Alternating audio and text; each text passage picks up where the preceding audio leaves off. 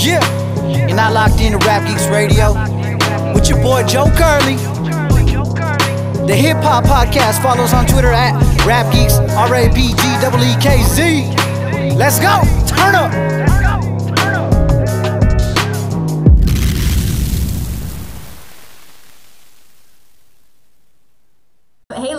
Gentlemen, what's going on? It's Danielle Arena here, back with the Rap Geeks podcast. Today's special guest is Track Sound. Um, how's it going? How's your day? Pretty good. Can't complain. Dealing with this uh, Houston weather, being frozen last week and 72 today, so I love it. I'm all, all on board. Oh, same here, same here. Um, so your first, so I guess, well, is it all? Is it Track Sounds, or do you you just go by Track? Do people just say, "Hey, what's up, Track"? Yeah, most people call me Track now. Yeah, for the most part. So, Where'd you get your name from? man, I was like, I've been doing music for for a long time. I was about 13, and one of my friends, we were started starting a music label, for the lack of better words, and uh, he was like, "Man, we should just call it Track Sounds."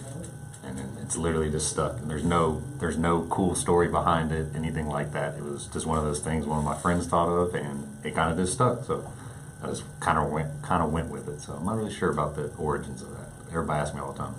How long have you been in the industry? Um, professionally for 12 years, but I've been making music since I was about 13 years old. So I had a studio in my house when I was in high school, recording people, making CDs, stuff like that. So long time. Did your family support that? Did they did they think, hmm, this might turn into something? Um, they definitely supported it because my I have a very musical family. My dad plays the guitar, harmonica, sings.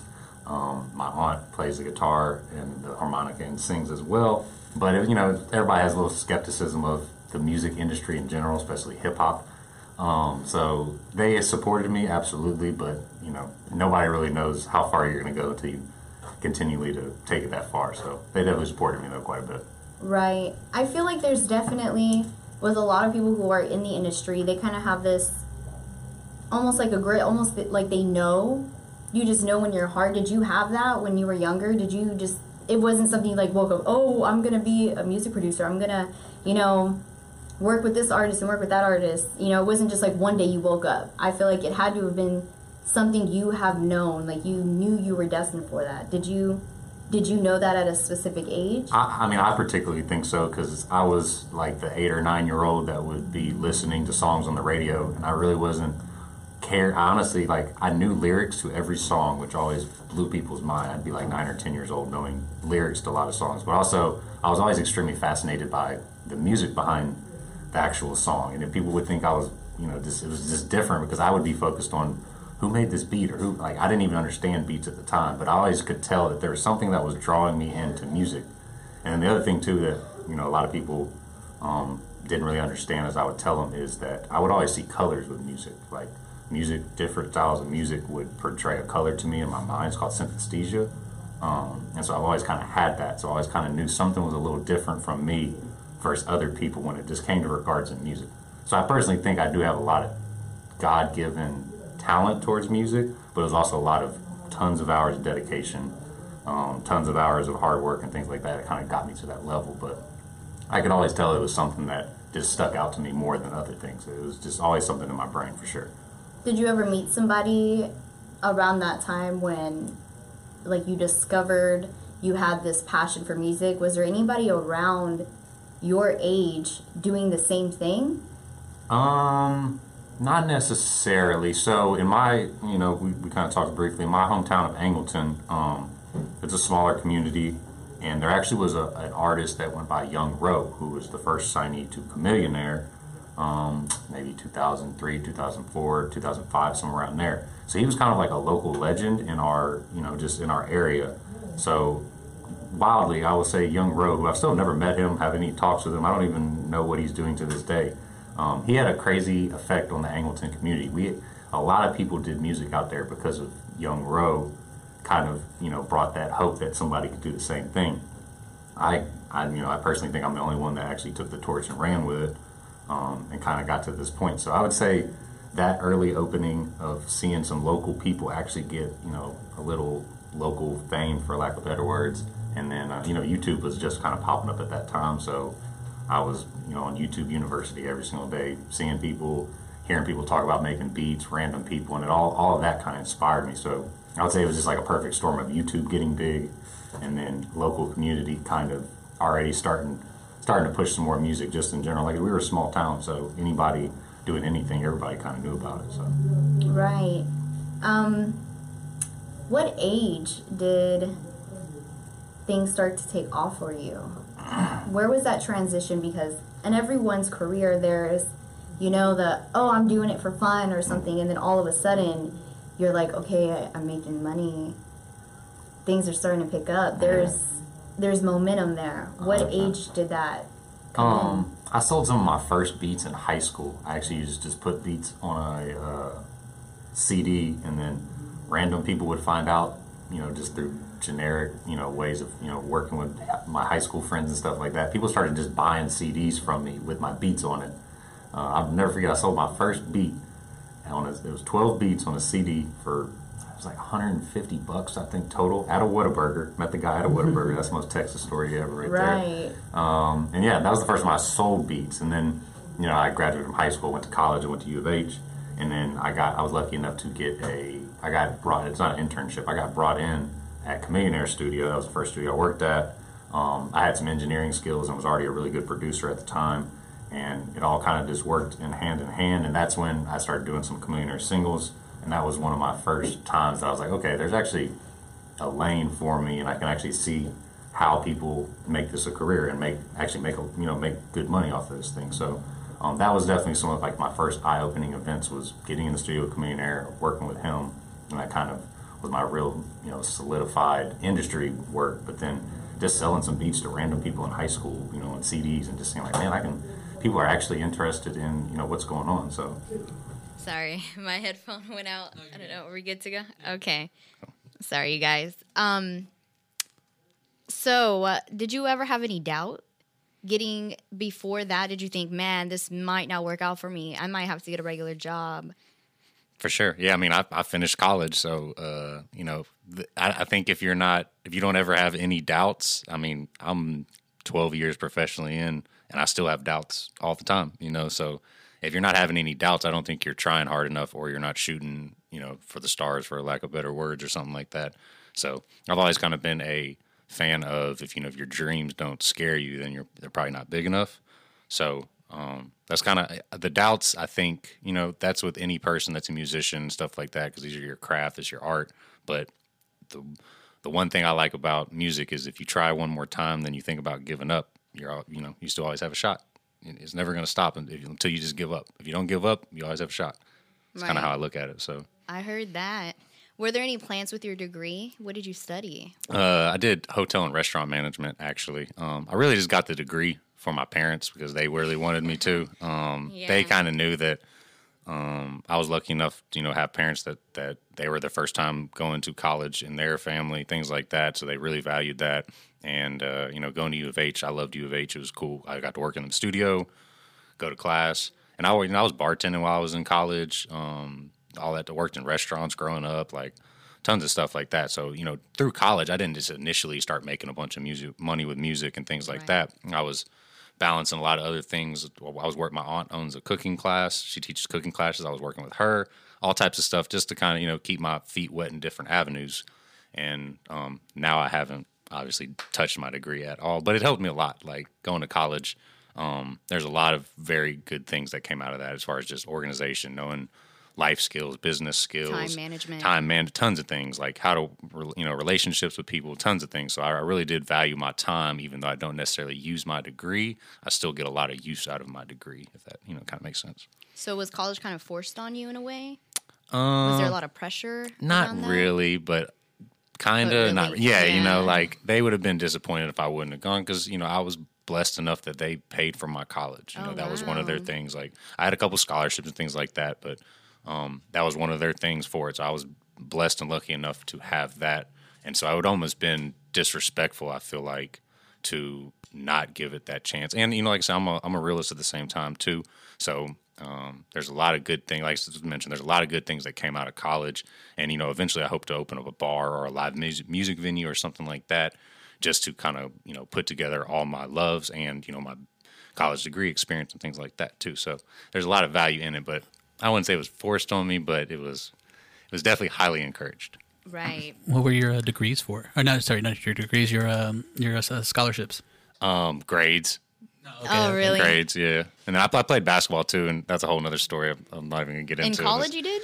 Yeah, that's a whole other story for a whole nother podcast. I played D1 for a little bit before I came back to U of H. Yeah, so Oh, something we can relate on. uh, yeah, that's a that's a different story. But I graduated from U of H, so we'll keep it at that. That's good. Um, so you have this free 25 day single release plan for artists. How did you come up with that? Um, so I, I've been a lot of people have been asking me that same question. They're like, why have you? Because you know I'm known as a producer, known for my beats and things like that. Which I've been doing that for years, putting up um, content of me making beats, using different sounds to make beats. And I was kind of at a point where um, I have a lot of different people I've been studying that are running different um, marketing businesses online. And one of the things they preached was, you know, you need to give out things of value and give out things of value that to the you know customers or audience you're wanting to attract. And for the longest, I was like, well, I feel like I'm marketing to producers because I'm showing them how to make beats and things like that. And it was working okay, but it was one of those things like, why am I marketing to producers? I'm a producer. I need to figure out how can I help artists, but still at the same time market to artists because that's you know who I need to work with. So it kind of just different people I've been studying, seeing different things. I decided to put together that release plan, but just in general, I've been trying to help artists even more for free for the most part because I see too many artists get discouraged so quick. Of we're talking, about, they get discouraged so quickly. There's terrible information out there from people that have never done anything with music. I'm not, you know, I'm not uh, Hit Boy or Big Sean. I mean, or you know, Metro Boomin or somebody like that. But I've I've seen a lot of very successful artists from the beginning to where they are now. People that have signed major label deals, all types of things. I've been there from the beginning, and I've seen what has worked well for these artists. So I can give some of this game back to artists to you know help the failure rate in the industry and help the you know mindset of some of these artists to just keep trying and keep pushing. This is not a two or three month thing. This is something that, like I said, I've been dedicating 17 years of my life to this, you know, and I know artists, all the Maxo Kream, who I, you know, I'm very close with and had a strong relationship for over 10 years. I've been seeing him since the day he walked in my studio the first time till now. He's a, you know, major touring artist for Roc Nation, all the types of things like that. But there was a long process to it. It was not like he woke up one day and a few months later he was up. Like I met him when he was 18 and then we're you know I'm almost 30 now and like we're just now in the past couple years getting to our major tours national tours international tours so I really just wanted to help the failure rate with artists and at the same time now I'm having I've had more chances for my beats to land places because I'm meeting more artists, networking with more artists, talking with more and showing my value. And they're like, man, if he knows this, let me check out his beats. And then I have good beats. It all kind of just works out in one. So um, this has been it's been a it's been a overall plan to help myself in my marketing and also help the industry in general and the artist particular. You seem to be very compassionate. You seem to want success for other people. Do you think that that is also something that makes you different from everybody else that you've come across? Yes, for like you know, just because there's another thing I do too. A lot of I expose, you know, in my my opinion and words, I expose a lot of music scams that are out there. Like we're talking about other people that have no industry experience at all, selling a dream to people, selling, trying to sell fake verses, scamming people for lack of better words, just all types of stuff I see all the time. Um, and so I, them uh them them them mixtapes that uh people can put the five hundred dollars on. So you want to know what's hilarious? Is Yeah. uh, I just dropped a video. It probably went live like 30 minutes ago. Uh, pretty much calling that whole thing out. Um, so that is, uh, yeah, that is the that is the biggest scam going on right now. By the way, um, so that is a whole nother topic. But at the same time, that's exactly right though.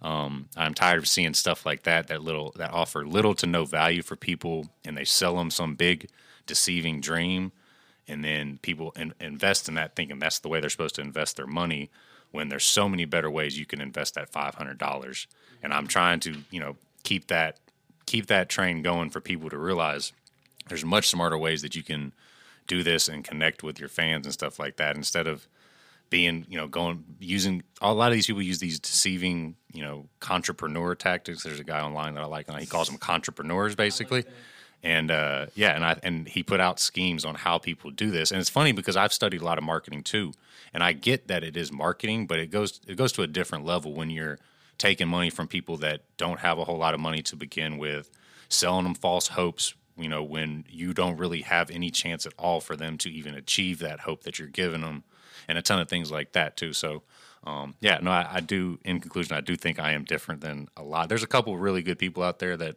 do very have very good marketing practices and things like that.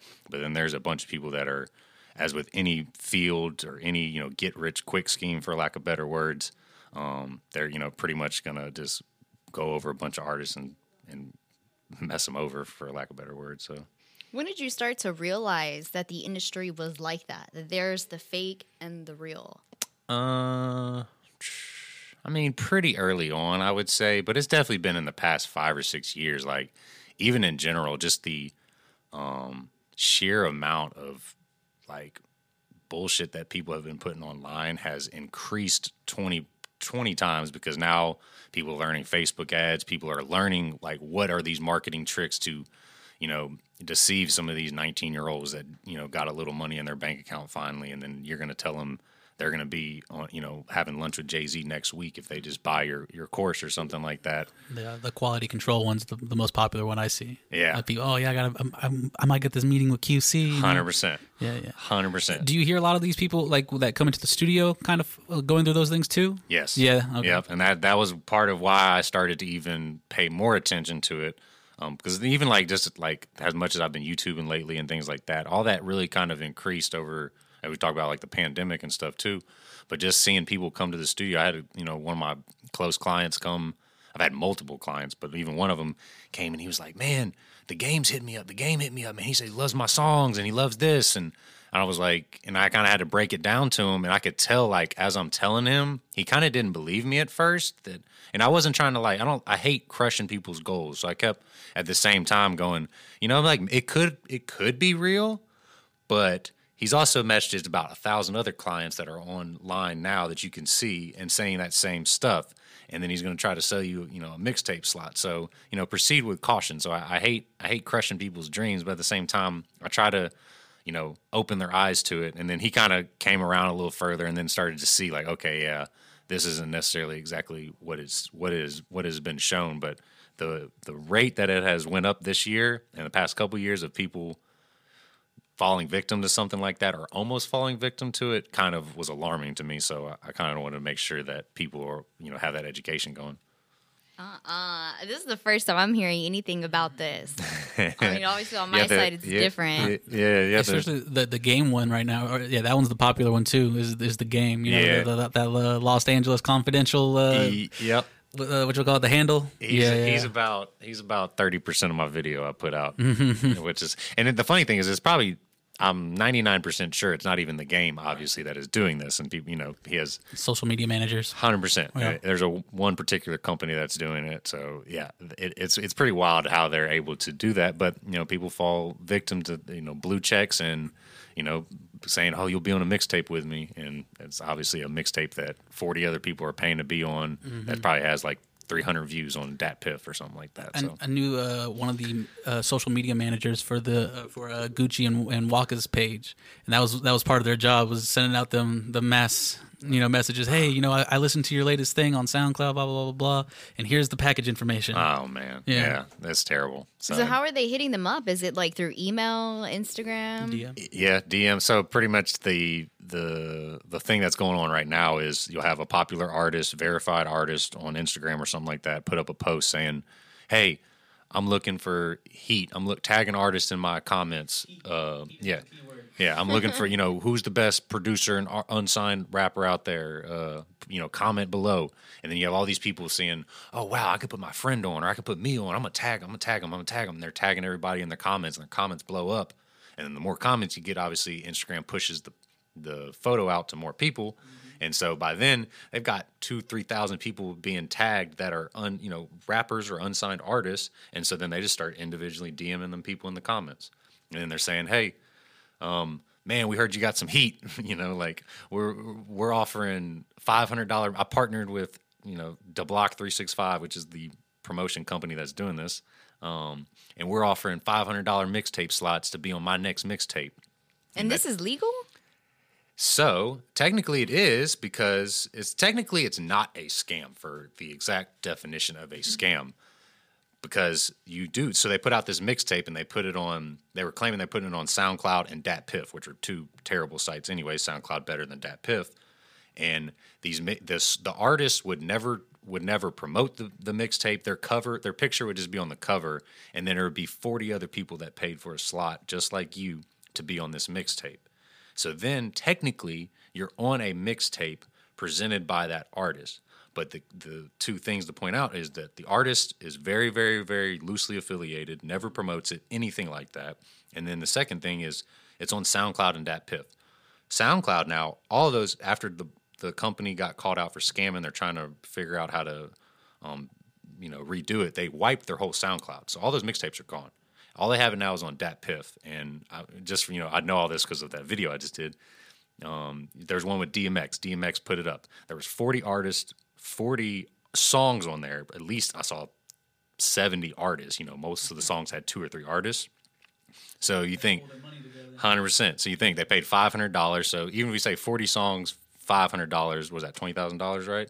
So they made twenty thousand dollars off this mixtape. The DatPiff mixtape, I think when the DMX one just dropped at the top of the month, it had seven hundred plays total. So divide seven hundred by forty. What is that? You know, 25, 30 plays or something like that. So if you think it's a wise investment for five hundred dollars to get thirty plays on a DatPiff mixtape, and they might the people playing it might not even get to your song. Hundred percent. There's forty songs on that thing. Just, just think, just just re rethink that. Five hundred dollars for twenty five plays on a DatPiff mixtape. Mm-hmm. If anybody is listening to DatPiff in 2021, I don't trust them already. So there's a there's a problem going around. So that's why it's like I said. In the end, it's not a scam. You know, for the direct quotation of what a scam is, but does it hold any intrinsic value? very, very, very, very, very little. There's so much better things you can do with five hundred dollars. It's kind of what I get into, and so I try to you know educate people on that. And there's tons of scams like that, same type of thing. And I hate calling it a scam because, like I said, it's not technically a scam, but at the same time, it is a complete waste of your money. Do you know any of these scammers personally? Um, no, uh, no. Um, well, the funny, the rap, the, so the rap list, was, there's about 50 or 60 rappers on there, and I know a couple of the rappers, but it goes back to They fell Uh, for it. they, well, it's just one of those things like you got this company coming to you, hey, you want to make a quick buck? Let us take over your Instagram for a little bit. Boom. They, you know, artist makes 10 bands from just putting up one post. Come on, that's like an artist's dream. But most of them are, are know not to fall for it, and it has such a bad reputation now that it's kind of dying out some, but not now. They're switching to like models, um, Yeah. other stuff like that, like uh, all type. Like I saw Amber Rose put one up, different people like that. So they're kind of like switching their thing because they know the rappers part is kind of dying out. Especially with no shows going on right now. You can't sell those people the 10 minutes for $300, you know, and shit like yeah, that. Yeah, Right. that one's still going around too. There's a whole whole another one, and I actually got an interview with somebody later uh, about that particular thing too. So um, there's quite a few scams out there. So as, as you can see, and it, it, it's tough to um, nail them down. But for the most part, anybody promising you something specifically, and they don't have any like a good reputation at all. And they're promising you like, oh, a complex pla- complex placement, or I'll get you on this show for 15 minute slot or I'll give you a thousand plays on Spotify. Anything that they can promise like that, it's pretty much a scam because there's no guarantees in music. Is there anyone in Houston we need to keep an eye out for? Nah, not in particular. I'm not gonna call anyone out. Uh, you might not, get sued. No, I'm just that's Hopefully not, not. Yeah, yeah. That's why I'm so uh, uh, particular with, with using the word scam. Right. But uh, but yeah, nah. There's no, no one in Houston. The one person that did kind of have a little affiliation with it, he's pretty much stopped. So, and I know him well, so I'm not gonna uh, do that. But it, wa- it wasn't anybody I'm closely affiliated with that you would be like, oh yeah, that's definitely a track sounds artist. Um, nobody like that, but it's somebody I know. So, but he's stopped for the most part. So. We brought up the pandemic um, with Carlos over here. How do you feel about artists still trying to perform? like like live shows and stuff. Um, I mean. Even that- just doing the whole live scene, how do you feel about that? Do you Right- feel like right now- helping them at all? um for doing it during a pandemic is what you're asking. Uh, Mm-hmm. I think it's debatable. Um, you know, obviously everybody different strokes for different folks. I'm you're not gonna catch me doing that, and you're not gonna catch me um and my artist uh when I, I say my artist, who I DJ for, Maxo. Um, we've done one show this whole time, and it was a virtual show for a virtual reality company, and it was just us in a big room um, for that. So, and he's had tons of offers, tons of things, but they still have not accepted anything just because they're very smart and they're smarter than that. So, you know, a lot of artists they got to find some way to eat, and I'm not mad at that one bit. So I'm never gonna uh, judge how other people, you know, live their life and things like that. Like I said, would I personally be out there? Absolutely not. Do any of the artists that I work with are they out there? Pretty much no. But there are a couple things out there, and like I said, that's all up to the person there and them. But it's been tough because a lot of artists eat off of touring. Like that's where a lot of their money comes from, especially if they have a bad label deal or anything like that. So it's been a tough year, and so that's probably why a lot of scams have been popping up even more too. It kind of all goes hand in hand. I feel like. Let's say this goes on for, I mean, hopefully not another two, three years. Right. What does the industry look like? Um, I think virtual reality actually is going to be huge. Um, excuse me. Do you think there's any money in that? Um, not as much money as a live tour for sure, but uh, you kind of gotta, you know, m- move and groove how you can. So, um, I think virtual reality and virtual shows are going to be pretty big.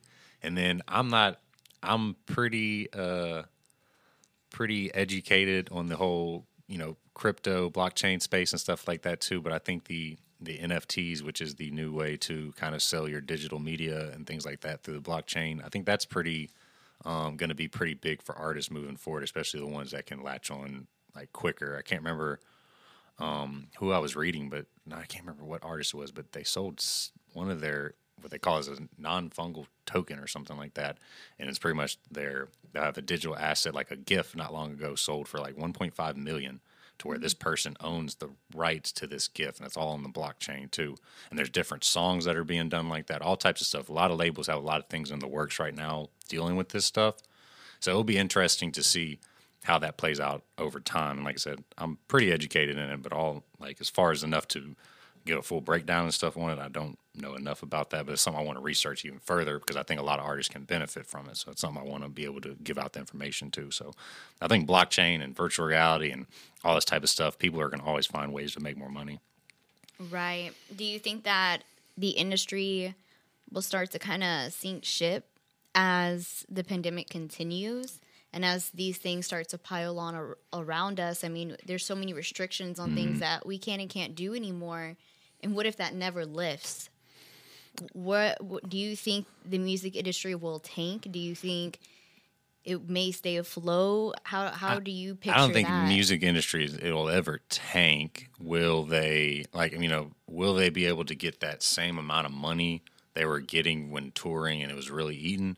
No, but at the same time people thought the industry was going to tank with streaming and now it's probably bigger than ever, you know, like for you know, it, like it all depends on who you're dealing with who we're talking about, but there's a lot of artists that are making way more money from sponsorships and all types of things like that then you know you kind of just got to like figure out how you can monetize your brand as opposed that's one thing that really has been happening over the past few years and decade is artists are figuring out better ways to monetize their brand and and expand it bigger than hey here's our music That, that's why some of your favorite artists aren't dropping music like you want them to because they're making more money doing makeup and shoes. Hundred percent. Yeah. Yeah, Rihanna's a billionaire now. Yeah. you know Oh what I'm yeah, she wasn't Like- when she was Yeah. making music. Hundred percent. You're never gonna make that much money in music, uh, just off of, you know, just off of your songs and you know, things like that.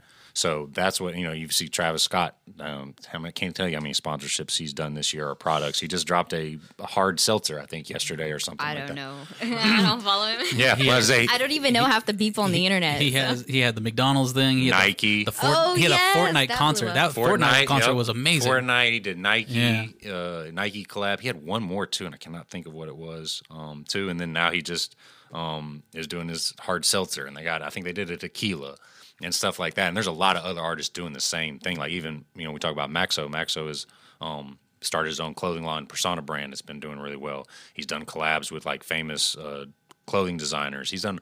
There's all types of stuff. So artists are figuring out ways to use their likeness and image and you know popularity to find more money. That's really where the key is with music now.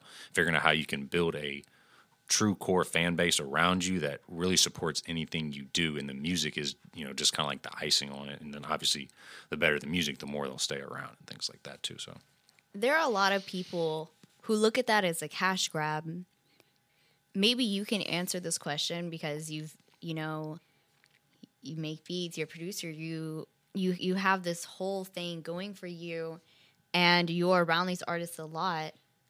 What happened to artists just being artists? All of a sudden, they're models, they're you know they're actors, and I'm Yeah. like, wait, wait, wait, hold on, that's not your job. like, sit down and you know pick up the mic. Yeah. Um, what happened to that? I think uh, well, record sales were definitely a big deal with it. Um, now that you know it's stream streaming just, just does not pay as much as Right. record sales used to do, but artists are more popular than ever now with social media things like Right. that. By record sales, you mean like physical? Yes, yeah, yeah, yeah, physical, physical, like going to the store buying Yeah, those. yeah. You'll, Right. There will be very, very few diamond albums anymore, things like that. And before, if you look at it, Nelly has a diamond album.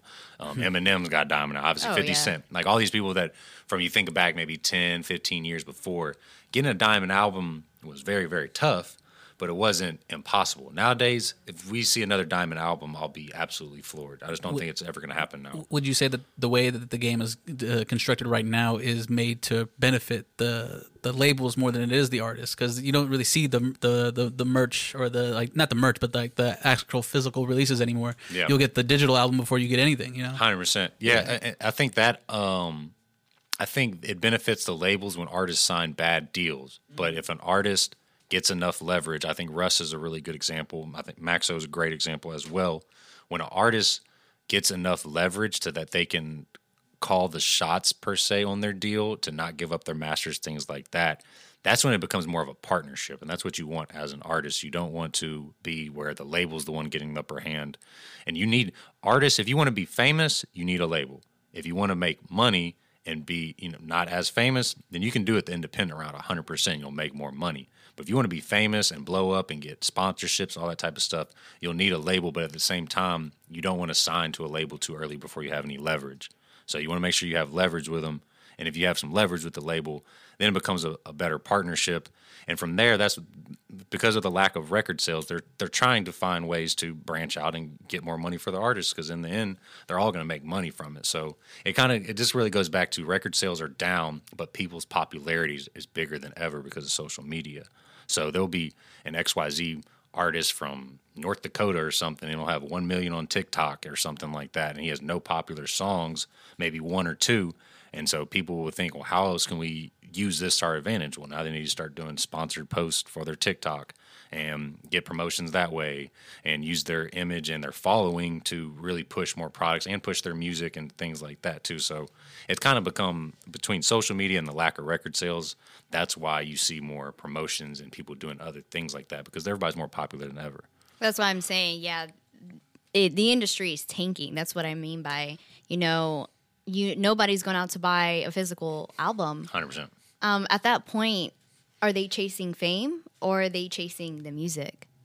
Uh, the artist, uh, it's totally up to them. Really, that's that that's that's an individual artist question, I would say, because the ones that are chasing fame probably got into a bad deal. The ones that are more about the music and know more about what's going on, they probably got a better deal, or they stayed independent and or, you know and learned from other people like that too. So I wouldn't say the music industry is tanking. I think music sales are tanking. Mm-hmm. So now it just goes back to you got to figure out how can we use the music that you make to put other things, you know, make monetize them and put that on the platform. So the music industry, the sales are definitely declining and things like that, but as a whole, the popularity of, you know, these artists and stuff like that is just like so meteoric now in the past few years because I can name so many people that are just huge now compared to before. It was a lot harder to like, okay, there's 10 artists right now that are really big. Right now, you probably name 100 to 150 artists that are, you, you mention like, oh yeah, I know that person. Oh yeah, I know that person too.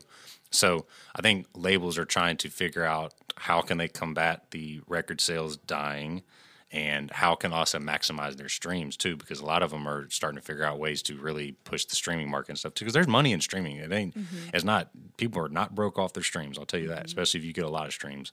Um, so now labels are trying to figure out how they can do that. Everybody they're honestly they're kind of sc- scrambling because the whole industry as a whole changes so much. Mm-hmm. You know like in the past five years it's changed. The past couple years it's changed with tiktok and things like that too. So uh, and then now artists can't perform. So now, you know, Exactly. they everybody loses money they're at that just scrambling pretty much like which everybody is doing at the same time. So they obviously have more resources and experience than a lot, but it's but you know they're still trying to figure out what may work best, and so a lot of it is experimenting as an artist and, and watching other people to see what may be working for them and what may not be working for them, and kind of just you know uh, studying other people that you want to be the same type of success as. Do you plan on uh, bringing any artists under your wing one day? Nah, I've I've done that before, and and How do you uh, feel about that? Uh, it's not for me. It's just too much work. Like people ask me all the time, "Do you manage? Do you do this? Do you want to do a label?" And I'm like, "No, I like making beats. That's what I like doing. That's my passion. Um, that's all I pretty much want to do." What about like an A and R gig or something like that? Uh, probably not because A and R. I feel like A and R's are. I mean, it would depend. They're dying too. They're dying too. Yeah, yeah, Hundred yeah. percent. I was gonna say they're dying, and most of them are, you know, don't have any experience in picking music. Yeah. So with as a producer, it's funny because as a producer, I see a lot of the actual side from the creative. So it's like I send tracks to A and R's all the time, and then a lot of times I don't get a response, or they'll maybe kind of like one. Then I'll send that same pack to the artist that they're even dealing with, and the artist's like, "Oh, I love this beat. Oh, I love this beat." And so, as a creative, I hate going through a middleman to get to the artist because I'm like, I'm the creative that made the track, and I'm trying to get to the artist that's a creative. Why are you in the middle trying to tell me what is creative and not? Like, Right. what have you have you ever like made a beat? right, like, exactly. what are your credits at? So Exactly. I've found that like I love working with direct artists. Obviously, there's some great A and R's out there, and some that have you know good connections and good relationships with me.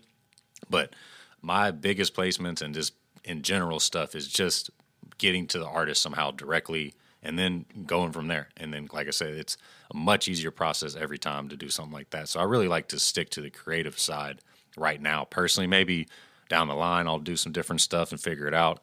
But at the moment, I really just focus on producing records, making records, and that's why I give out the artist tips because I'm trying to find artists that will make hits to my songs, and then we all blow up. I don't necessarily want to take them under my wing. I'll give them my tips, give them my best advice. I don't have enough time to take artists under my wing, really. You just want to be like the mastermind behind or beside. I want to open their eyes to it. What I and the reason why a lot of them are shorter or quicker or maybe like not the most in depth on one topic is because I want you to realize what your options are and then go do the research yourself so you can learn it and stop getting um, screwed over by different people and too. So if I'm talking about Facebook ads and I give you some gems on that, I want at the same time I always say like go do your own research. Everything applies to you and you need to learn this on your own. I'm not watching me for five or ten minutes isn't going to solve all your problems, but now you may be enlightened to know like, oh, I can I can put my video before a uh, another YouTube video and it'd be the direct audience that I want. Well, dang, I need to figure out this more.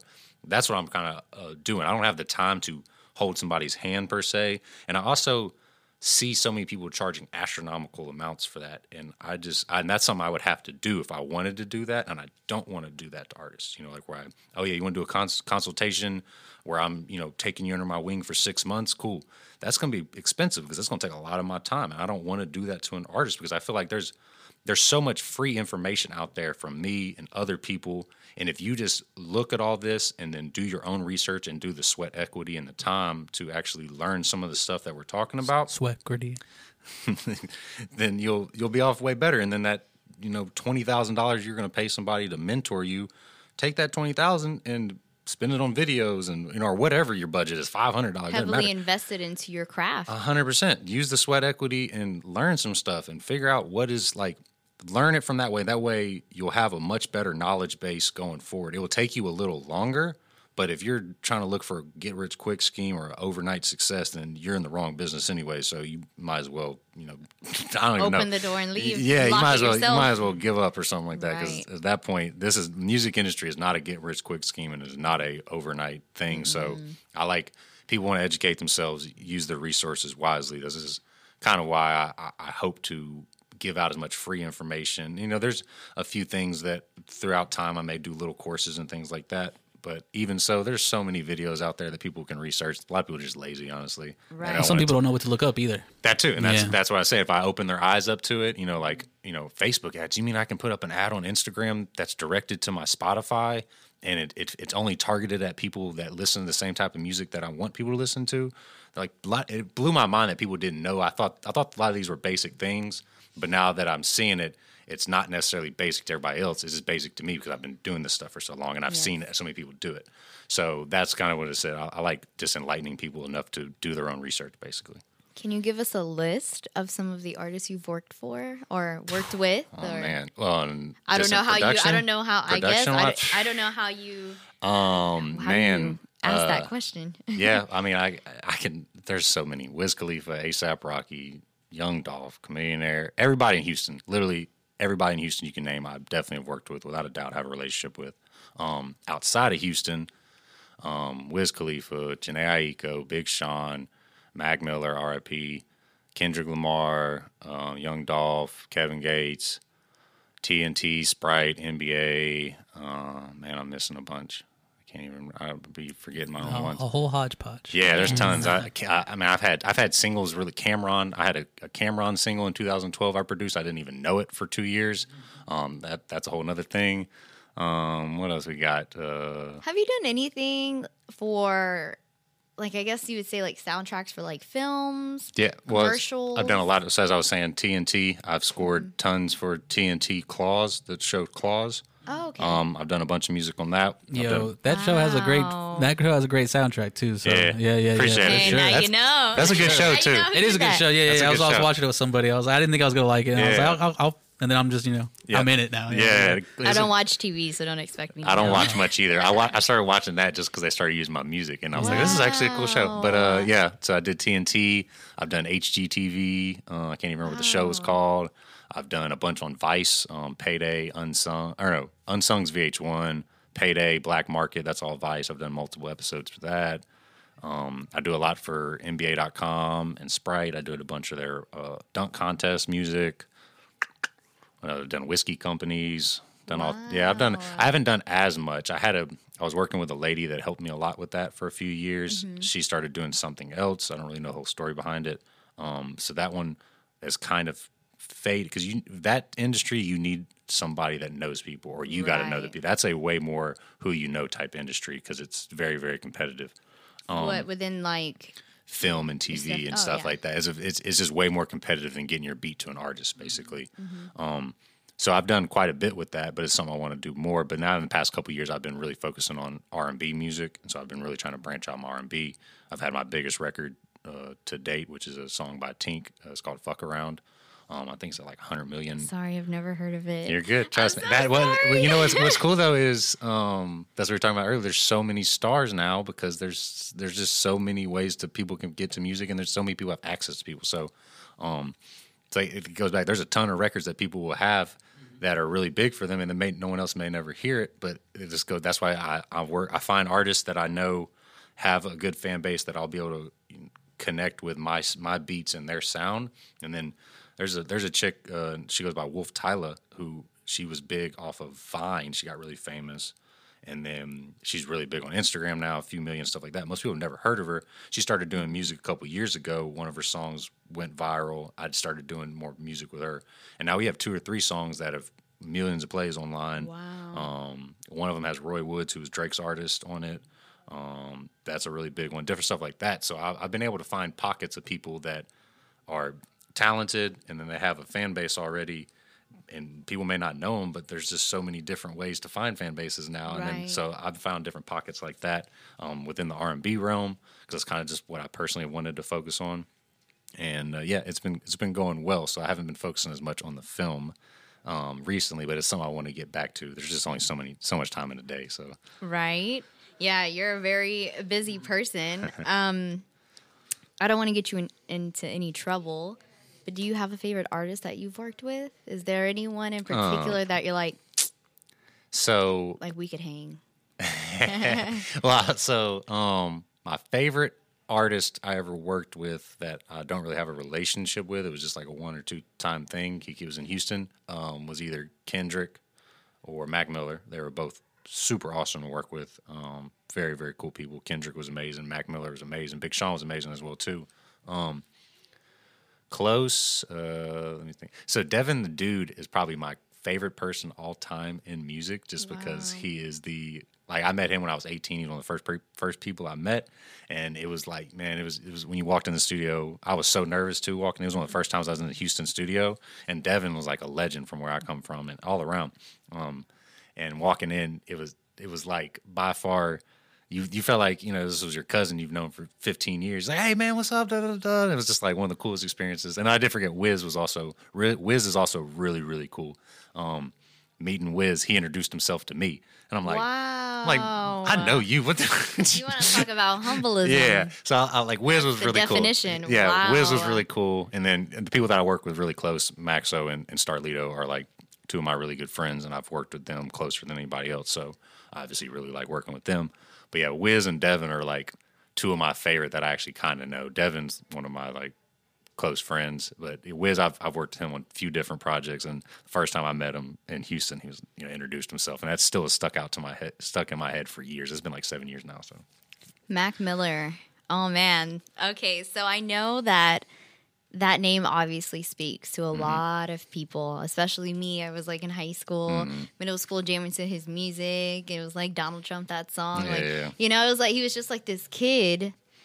Um, around what, I guess, what age or what time in your career did you come across working with him, and how did that happen? Um, I was about 21, I think, so like eight or nine years ago. Um, so I have when I moved into Community Air Studio, we started to do a whole bunch of revamping and made it really popular. It was probably the most popular studio in Houston for a while, and we had a connection with a company called Scoremore who puts on a lot of shows in Texas. They're really big now, sold to Live Nation not long ago, but at the time we had a That's cool. I didn't know that. yeah. So um, we've known them forever. Sasha and Claire, uh, they had a connection with us. They used to bring all the artists from their shows. Our, our studio was right by Warehouse Live, and so they would bring all the artists to our shows, or all the the artists that they had. They would bring them to our studio after they wanted to come to the studio or just hang out. We had a cool little kick it spot basically. That's seven one three, or is that another? uh, DMG studio, okay, okay. kind of close to seven one three, but not a, a little closer than that. Um, Is it's actually Warehouse Live still around?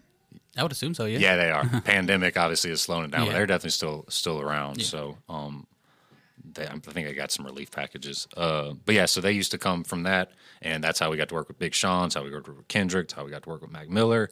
Um, we also I was Bun B's personal engineer for about five years too. So I did a lot for Bun. Um, and Bun, that's how I actually met Mac. So Bun and Mac did a song, came to the studio. We recorded the song. Whole bunch. There's a ton of footage online too. Like he was one of the coolest people ever.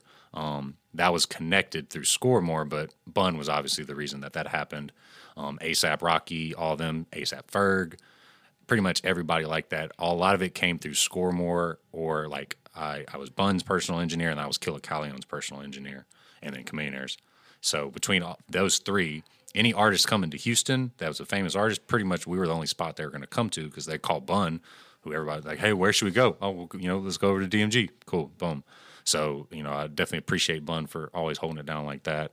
Um, you know, we had a great working relationship. I still I saw him not long ago, and it was a it was wild to see him after you know a couple of years. Because now I got a beard and I'm much older and stuff too. He's like, man, you look like you're grown now. And I was like, yeah, we're getting there, man. kid, yeah, yeah. Because I met him when I was like 19. So, Wow. um, but yeah, that's how we ended up working with a lot of artists. So shout out to Scoremore. Um, they're really cool. We had a real good relationship with them. Do you recall any conversations with Mac? Very vaguely. We didn't have a um no Close, close Yeah, nothing like that. Um, we, we he only came through the two times, but I just remember his energy and how cool he was and everything about it. Um, it's just something you would never forget. Like you know, to the point that I, like I said, never will forget that he was just so cool, so humble, such a real dude. And uh, yeah, he made everybody in the room kind of just laugh and smile. So he's a good dude. You mentioned being on tour. Um, what is that like? And let us know who it is. Who who are you hanging with these days? Um, tour is definitely one of my favorite things ever. I can't wait to go back. Uh, I, me and Maxo have been on five or six tours now. Um, we've been the first one we ever got on. We were the opening act for Danny Brown on his uh, U.S. tour four years ago. He was he's Eminem's artist. Um, that was pretty big, and that was me and Maxo one deep on a tour bus with them doing 45 cities. That was kind of a humbling and learning experience because I was I was the tour manager for Maxo at, at the same time. So I tour managed and DJ'd. so you can tour manage, but you can't manage. tour, I can tour manage one artist. That's the thing. I got one artist that I tour manage. That's Maxo. Um, and that kind of goes back to why I can't manage other people because I already have Right. so many things on my plate. Um, but yeah, so I tour manage for Maxo, and you know, then he's now in the past five or six years, he's gone to a whole nother height. Now we got you know now he's major label deals, all that type of stuff too. So and we did our first international tour. I was about to years ask you that. How was that uh, Europe tour? Like what 2019? Oh yeah, right at the, Yeah. right before the pandemic, or right before the Mhm. beginning of the pandemic, December 2019. So um yeah, Europe that was absolutely amazing. was it the Punken tour? Or was it some, Uh, yeah, Yeah, yeah, yeah. end of it. Yep. And then, um, yeah, it was amazing. It was. We were supposed to go to Australia for a month right after the pandemic started. We had a we had ten shows scheduled in Australia. We were supposed to be there for a month, and uh, they all got canceled, obviously.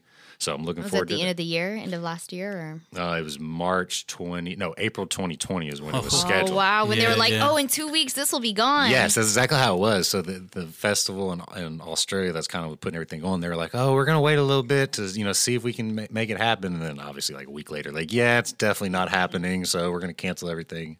But they've rescheduled a lot of stuff. There's a lot of stuff we, we were supposed to do Rolling Loud Portugal too, and that got rescheduled to July this year. I'll be shocked if it actually goes through. But at the moment, it is scheduled for July 2021. So we'll see. But yeah, the touring was amazing. Um, literally was one of those situations too. Uh, I met Maxo because he had a mutual friend that he need, he never been in the studio. Uh, he was one of my first clients. Um, I had a mutual friend that I did beats for. She linked us up. We just had a great. We just instantly clicked, and he liked how I worked, liked oops, liked how he worked, and we have kind of just built from there. But that's why I preach to people all the time. Like I would have never been able to do any of these tours, anything like that, if I hadn't simply been able to just press record. I didn't make beats for Maxo at the time. I just knew how to record. So I had a skill that I knew would be able to be valuable to people. Built a relationship with him, and then five years later, he needed a DJ, and I just happened. I kind of DJ'd, but I learned more of it Um, because of that. And then you know, obviously, the relationship has grown from there. But I try to preach to artists and producers all the time, like, don't be afraid to have a skill set within music to give you some more opportunities to meet people, things like that. Because I would have never been able to do any of these tours if I just simply couldn't record. And that's not even my main gig as a musician. You know, I'm a producer, but just because I could record, I ended up having one of the best relationships in music. Do you consider yourself self-taught? Yes. Yep. I pretty much taught myself everything. I've had a couple people here and there, but um, I taught myself how to play the piano, taught myself how to make beats, everything, taught myself how to engineer, taught myself how to record. Um, pretty much everything that I do in music, I taught myself with the help of YouTube. Is there one person in your life, and it may be family wise, friend wise, you know, personal career life, that has been there from day one and is still there now? Um, besides my mom, uh, eh, not really. Kind of like I got some really close friends, um, like that don't do music that uh, have always supported me, um, and then my mom and my dad. Um, but really, uh, the people that I started this with, they couldn't hang. Really? Like they don't. People thought, like I said, it goes back to people thought this was an overnight thing. They thought, and, and I'm in it because I love music. Like if I didn't make a dollar, I'd still be making music, and I've been doing that since I've, I've been doing that for 17 years. So I, you know, this is like I said, if I if I if I, if all my you know, any way to make music went out the door tomorrow, I would still be trying to make beats. A lot of these other people, they'll put six months of work in and they think, why haven't we why aren't we famous yet? And so I lost a lot of people along the way because they couldn't see the vision and then things started to go up and now everybody's mad that they jumped off the boat. You know, the same people. There's there are a few that are in my head right now. There's you know, a few that I kind of talking about taking artists under my wing. I tried that with different people that I grew up with, people I was close with early on. Oh yeah, no, let's do it, man. Let's let's blow this up here. I'll give you this connection. Here's a, here's a. I mean, I'll get Devin on your song. Oh yeah, cool. And I'll get Bun on your song. Oh yeah, yeah, for sure. Let me call Killa. He'll get on your song. Oh yeah, I'll mix it. I'll make the beats for free. Oh yeah, let's get some artwork. And then they don't do any work. The artist doesn't do anything because I just sped. I just spoon fed them, you know. And I was like, okay, cool. And that happened with three or four artists that I was close with. Those same people, we kind of just, you know, we didn't have a falling out. We just kind of lost, you know, touch or whatever. They didn't, you know, they didn't see any progress, and I wasn't going to spend any more time on it. And then now, obviously, as things have taken off in the past, you know, five or six years, the same people have been, oh man, hey, let's link up. Hey, let's link up. I, I see you doing some work, man. It's time. It's time to bring it back. I'm like, no, it's not. It's actually not. The reason I've been progressing is because I've stopped the dead weight. Right, So, exactly. um, That, you were working then too, though. Huh? Yeah, yeah, hundred percent. And they don't see it. That's the thing too. They don't see it. I was like, so. you over here telling people you can get you know Devin and Kill a Call like that, that. Like that's not the work. What the hell? Yeah, dude. I, Yeah. I dude, I got people. I got so many free- Priorities, though. I got so many free Devin features, bun features for people that didn't like that would, and I'm like, okay, cool. This is back when before streaming too that Mm-hmm. um, was as big. I remember telling the artist, I'm like, yeah, well, like you pay for get some CDs pressed up and then go pass them out. And I, was, I remember telling him like, yeah, get a thousand CDs pressed up. The funny thing is, we had CD printers at my studio. All he had to do was buy the material and do the work, and he never printed up one CD. It never. I think that I think we put it on DatPiff, and that's when DatPiff was really popping at the time. And I think, I think it ended up like I was kind of promoting it a little bit, but I told him I was like, man, you need to like get this out, hustle it. I think it got like hundred plays. And this is this is with a Bun feature, a Killa Kyleon feature when he was popping like crazy, a Devin feature, um, all original, be- all types of stuff. Killa Kyleon was probably coming off that OJ and uh, Yeah, that's exactly when it was. That's like when I met Killa. It was right. Yeah. I met Wiz and Killer at the same time, right around then. That's exactly when I met him. I'm Um, glad Carlos knows a lot about. Yeah, yeah, this. now we- we I gotta- don't. I'm like, guys what? Who's yeah. what? Tom Hanks? out Who's here. that? What? I, I have kind of a dated question, if that's okay. Yeah. Um, you had uh, the other side, Yeah, yeah. right? And earlier you said like you when you hear you like hear in, in color, Mm-hmm. right?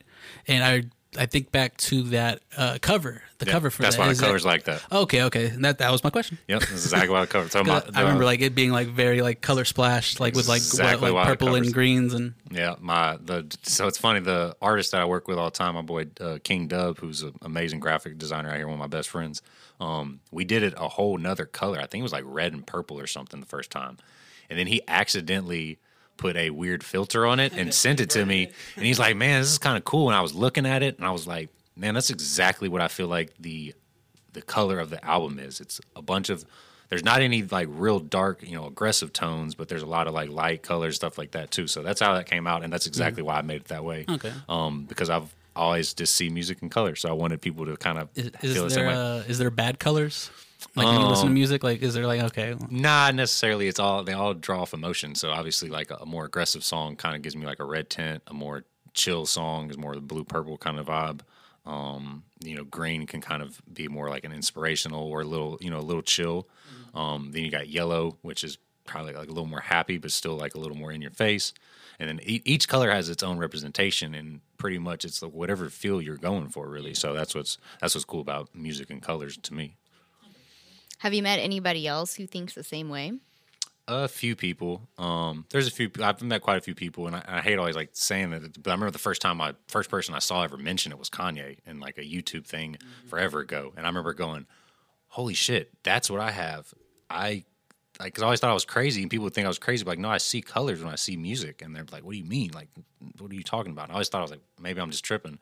And I was probably like 15, 16. I saw Kanye like, no, it's called synesthesia. I got synesthesia. And I was like, What? holy shit, that's what I got. And I saw Pharrell talk about it. How do you I even think get Pharrell diagnosed? tasted. For, yeah, Yeah, maybe Pharrell so. yeah, taste, I For- think. So I it's could be wrong. I think you may be right. So it's when your it's when your your senses combine, basically. Wow. Um, and like I said, those are obviously Kanye and Pharrell are two of the greatest of our times. I'm not comparing myself in One any of my realm. favorite albums of all time. He produced the entire thing. and Who, I'm Pharrell or like, Kanye? Dude, Pharrell. Pharrell. Oh yeah, Pharrell, legend, absolute legend, by far one of the top three or four producers I've ever seen in my generation. Um, so there's a lot of I'm sure there's a lot of people that, and I've met different people that have similar things. I'm sure theirs is probably on a whole nother level than mine. But I remember that was the first time when I heard Kanye say that that I was like, wow, I'm not totally crazy because at least I know somebody else has similar feelings. And then over time, I've done more research and seen more people talk about it. So Do you think that there is a specific type of mentality that it takes to get to where you're at? oh yeah, hundred percent. And what what is that mentality? Are there a few things that you have told yourself day in day out? You wake up in the morning and you're like, you know, you tell yourself that. You Mm-hmm. go to sleep, you te- you tell yourself that. What? Affirmations, Yeah, I guess. Mm-hmm. Yeah, no, yeah. it's- Thanks, Carlos. mantra, mantra. yeah, uh, yeah. I'm not a I'm not a big like affirmations person. Like my dad actually is. He used to kind of um, tell me a lot of that, and I like I I I don't really say it out loud as much, but I, there's a lot of times where you know I have to remind myself like this is why you do it. It's not for whatever other reason you're thinking about. But uh, yeah, no, I, I think mindset in music was kind of talking about earlier with the failure rate and people getting so discouraged. That I, there's Man, there's been times that uh, I did a whole album for a, a pretty major artist, produced every single beat. We got to the point, took months. We got to the major label, and they were like, "Yeah, nah, this isn't it. We're not putting it out." You know, and I was like, "Okay." And I can literally name 50 different instances of something very similar to that. I've had a major artist. Um, I was in a room with them, major artist playing beats. They wanted me to play beats for them. Actually, I'll say it I don't even care. Tory Lanez, I don't like him. Okay. well, I'll get into it. Like different. So this is one of the few interactions I've ever had with somebody that I was not a, a fan of. Um, told me to come play him beats in the studio. Played him beats. We're playing a few. He just I start playing beats. He's literally, literally never looking up. He's looking at his phone the whole time. Twenty minutes passes. Never says a word. And I'm like kind of looking at the corner of my eye, you know, like you know, you like him, like you know. And then it gets to the last beat. I'm still playing beats, and he, I, I didn't know his last beat at the time. He, uh, I played another beat, and he gets up and he's like, "That's the only hard one you played," and he just walks out the room and left, left the studio, never came back. And it was one of the weirdest interactions I've ever had. But you know, I've had I've recorded Tory multiple times, so it is what it is. Right. Um, but it was just one of those things that people are going to do stuff like to you all the time, and it's like you could I could have woke up the next morning and be like, man, my beats suck. Nobody likes me. Like, what the fuck? You know what I'm saying? And then uh, yeah, obviously that didn't happen, and I'm like, okay, cool. Well, that's my my sound is not for Tory. Let me figure out who else I can get my songs Was, to. was this bald Tory or hair implant Tory? I think I think I think he had a little hair left. This is about okay. four. This is about four or five years ago. Okay. Uh, so he might have a little little hair left. So, um, but yeah. So I mean, it kind of just gets back to that. You're gonna. There's gonna be a lot of times you're told no. There's gonna be a lot of times that you don't think you're good enough. And it's really once you can shift your mindset to be like, okay, it's not that I'm not good enough. It's that, and you got to be realistic with yourself too. Like I don't like. I hate saying stuff like this, but I know my beats are very, very, very good. I don't have. I don't. I always can improve, but I know at the time, like I have very high quality beats. It may just be that my sound, your your beat isn't gonna, or your song isn't gonna fit with every fan or artist. There's, you know, you're gonna have to find people that fit with your sound. Those same You have beats to that find your audience, your people. hundred percent. Those same beats that Tory didn't like. I don't know. I can't remember for a fact, but I'm sure a few of those got placed different places and became very successful songs. It really just comes down to that moment, that time, that person was just not right for it. And so you have to find people that you really like working with, and then over time you find people that always like your beats, always like your song, like the the artist Tink that I'm talking about every time I send her a beat, she listens to it. Damn near likes every single one. I always see her posting on Instagram, writing to my stuff. That's the type of artist you need to work with. She's major artist, and we have a very good connection with my sound and her sound. And so that's why I particularly focus on making more records for her because I know that she's like we we we connect very well with our music. So When you were a kid, did you ever think, man, I might be crazy? Like, there's probably something wrong with me. Maybe that's why I'm not like the other kids. Did you ever? Yeah, I mean, I still think that. So, uh, I, and I think it takes a little, little bit of level of crazy to do anything that other people would want to do. You know, because it's everybody wants to do it, but to actually persevere and go through it, there, there's definitely a level of crazy to this. Because there's been years where I didn't, you know, I made five or ten thousand dollars off music. You know, and any other person would be like, well, I'm going to get a nine to five, and I was like, well, how can I, how can I double up that ten thousand dollars for the next year? Okay, cool. How, I made twenty thousand this year. How can I double that this next year? I, I would always think in that term. Um, you know, everybody's different, but I- I, think that that kind of just led me to you know have the belief that I'm, I'm gonna figure it out as I keep going and and figure it out over time to just keep adding income sources and find people that really value my music going from there. So there definitely is a level of crazy to it because otherwise, I feel like everybody would be trying it. So. Last question. Is there any advice that you could give to anyone in the entertainment industry? Um, yeah, just any advice. It could be the most simplest thing, or Yeah, don't don't uh don't fall for the tagging artist DMs or no, I'm just kidding. um, yeah, no, I mean, I guess it, I always say this and it sounds so generic, but it really is mindset, mindset, and mind state. Um, because this is a very tough thing. Any any entertainment industry you're going into, you're going to have to be prepared to. There's going to be a lot of failures. There's going to be a lot of no's. There's going to be a lot of times that you hate everything about it and you don't want to try anymore. And it just goes back, like I said, I, I could, I've every single year, every single month, damn near, there's times where we're like, man, I don't want to do this anymore. This is stupid. Like, I'm so mad. I can't believe this, blah, blah, blah. And the one thing that has always kept me pushing through is you can't fail until you quit. And so if you always continue that one more time than the time you're thinking about quitting, you always have a shot. And so I just kind of go through that and keep keep that in my mind. And also like don't want to look back when um, I'm XYZ age and be like, man, I didn't really give it as much as I should have. You know, that's my one of my biggest Coulda, shoulda, woulda. that's one of my biggest fears is regretting how much I actually gave to it. And so I tell people that all the time. Like, would you rather be mad that you're not getting on, or would you rather be mad in like ten years that you just gave up so quickly? Because you know, and if you don't, if it doesn't work out for you, that's fine. But I'm guarantee, I guarantee you, they're going to learn a lot from it to shift to a way that you actually can make something work in a in you know in a similar realm. It may not be I'm gonna be the I thought I was gonna be the 20 time Grammy nominated producer and 72 times platinum for Jay Z and all this stuff like that. That doesn't necessarily happen for me, but I found a lot of other creative ways to make a living in music and still be very happy with what I do. So that's kind of just my advice: is don't you know don't be so hard on yourself and you know be prepared for the long haul.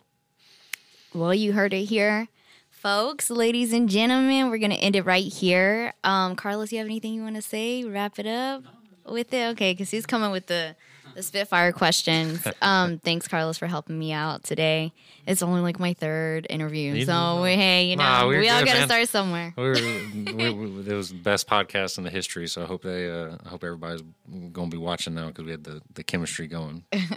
Thank you so much for coming. Um, hey, you're a busy guy. We appreciate you coming out here and being on our podcast. For sure. Um, Your social media and all that. yeah, Yep. link yourself up. Everything is Trakksounds. That's my advice for all artists. Have the same for one. So T R A K K S O U N D S. Whatever you want to find me on, it's all going to be on Trakksounds. Alrighty. Trakksounds, thank you so much for coming through. Appreciate you for having me. Rapgeeks.com. You know where it's at, ladies and gentlemen. We're good. Yes, ma'am. Boom. Alrighty.